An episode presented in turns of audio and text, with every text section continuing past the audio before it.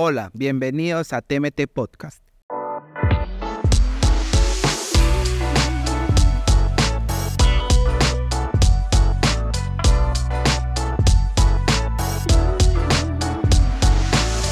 T M T Podcast. Mi nombre es Santiago Cea y soy el coordinador de ECO. Y en este capítulo vamos a hablar de cómo orar. Qué bueno que entraste. Tal vez te has preguntado el cómo orar. Tal vez has escuchado en, la, en el colegio, en la universidad, la palabra rezar. Y dices, ay, no, es que los cristianos no rezamos, porque eso es repetir de repetir.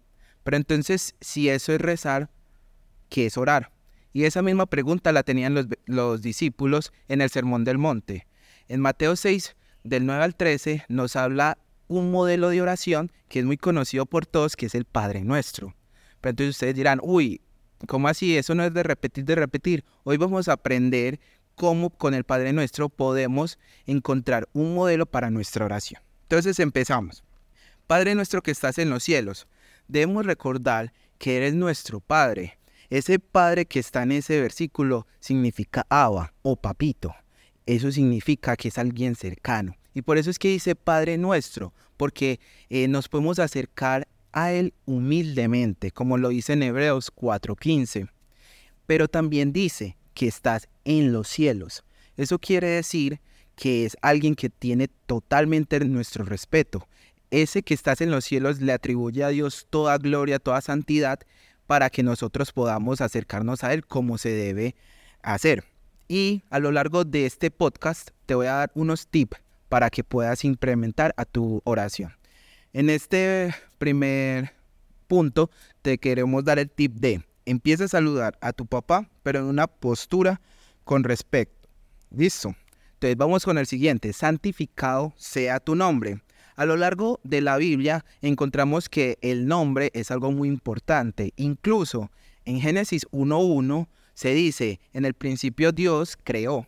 Antes de decir que Dios creó cualquier cosa, Dios se presenta. En el principio Dios. Ese es el nombre.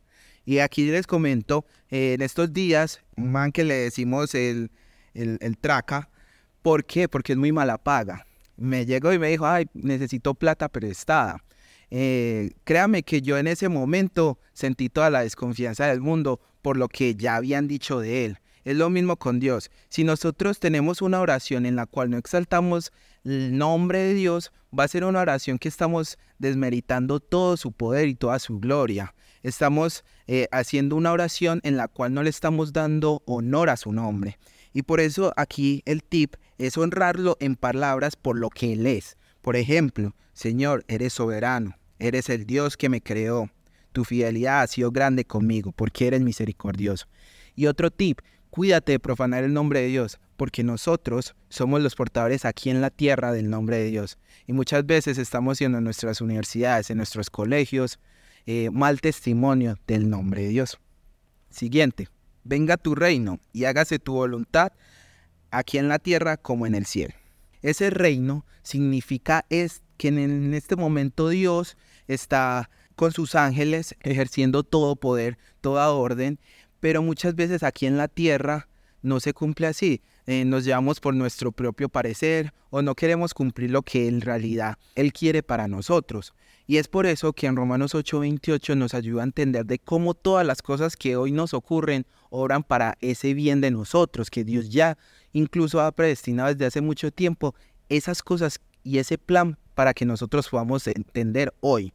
Entonces, aquí Jesús lo que nos está invitando es que podamos agradecer con un corazón, de que podamos entender eh, de que toda su obra es para nuestro bien. Así que cada cosa que hoy podamos vivir, sea buena o sea mala, debemos agradecerlo, porque al fin y al cabo, a pesar de no entenderlo hoy, lo vamos a entender algún día, porque el Señor siempre planeó todo en nuestra vida.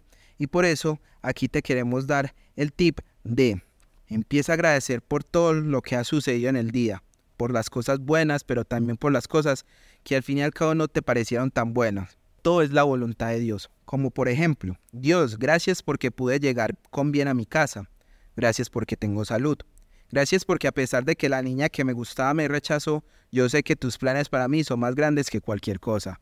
Y así con cualquier cosa que pase hoy en tu vida. Muchas veces nosotros nos enojamos porque queremos que todo rondee alrededor de nosotros, pero al fin y al cabo nos quitamos eh, en nuestra mente de que Dios tiene ya todo controlado para nuestro bien. Bueno, siguiente. El pan nuestro de cada día, dánoslo hoy. Normalmente este paso, la gente dice, uy, no, es que la, esos cristianos solo piden y piden. Y en realidad, literalmente tenemos que pedir y pedir. Y no es casualidad que este paso esté en estos momentos acá. ¿Por qué? Porque necesitamos entender todo lo anterior para poder saber pedir bien. Necesitas saber que tienes un Dios poderoso, de que tienes un Dios creador, de que no hay nada imposible para Dios y que ese Dios te va a llevar por donde su voluntad te guíe para poder pedir.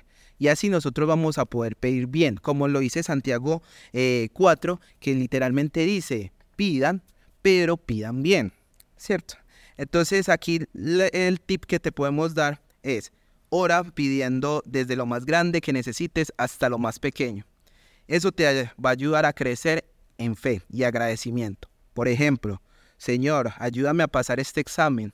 Yo me esforcé. Ayúdame a recordar todo lo que estudié. Literalmente a Dios le importa cada una de tus peticiones, pero debes hacerla según su voluntad. Y para saber qué quiere Dios o cuál es su voluntad, lo puedes encontrar en tu Biblia o acercándote a algún líder de grupo pequeño o a tu coordinador.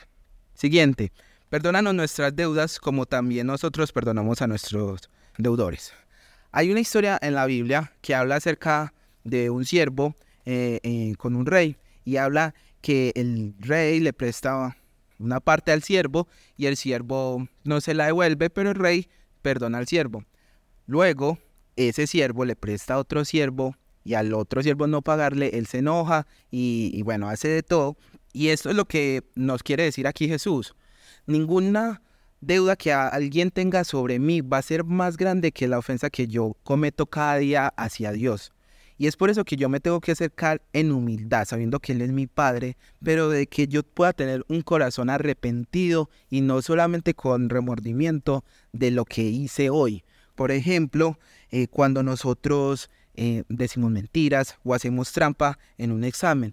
Cuando tú sabes esa ofensa que le cometiste a Dios, tu percepción acerca del pecado hacia el de otra persona va a cambiar totalmente.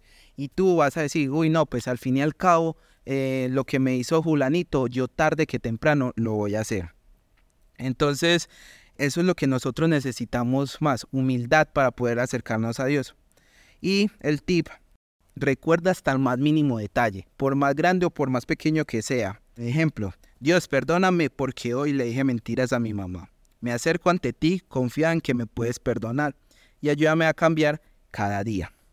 Y por último, y no nos metas en tentación, mas líbranos del mal. La palabra original acá para tentación es perasmos. ¿Qué significa perasmos? Significa tentación o una prueba para probar la calidad de algo. En este contexto que nos está hablando aquí el pasaje, eh, nos está hablando acerca de una prueba así como fue la de Pedro. Muchas veces esas pruebas que nos pasan en nuestras vidas eh, es para probar nuestra fe y muchas veces no las pasamos y muchas veces desilusionamos el nombre de Dios. Pero Dios, que es fiel y justo, promete que si nosotros nos acercamos en humildad hacia Él, Él nos va a perdonar. Entonces nosotros debemos de orar para que el Señor tenga misericordia de nosotros y que cuando llegue esa prueba podamos entender que solamente dependemos de Él y que por nuestra propia capacidad no vamos a, a llegar a ningún lado. También Dios nos ha dado unas armas para sobrepasar la tentación. No podemos hacer caso omiso de ellas y debemos entender de que si Dios hoy nos dio ese regalo, nosotros debemos usarlo. Podemos decirle que no a la tentación, pero tranquilo, si caes en la tentación, puedes volver hacia Dios con un arrepentimiento genuino y decirlo. El tip aquí es, pídele a Dios para que en el momento que llegue la tentación del enemigo puedas pasarla.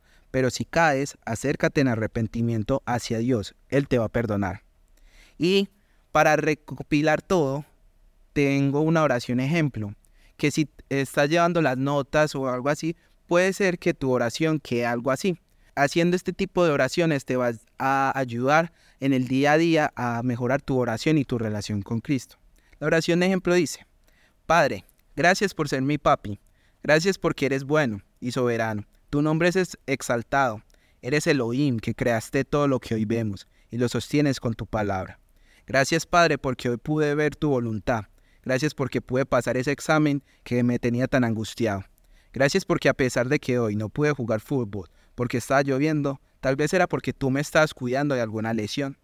Te pido por la salud de mi mamá que está enferma y que mañana le van a hacer una operación. Sé que tienes el poder para sanar. Me someto a tu voluntad porque siempre tienes predestinado lo mejor para mí.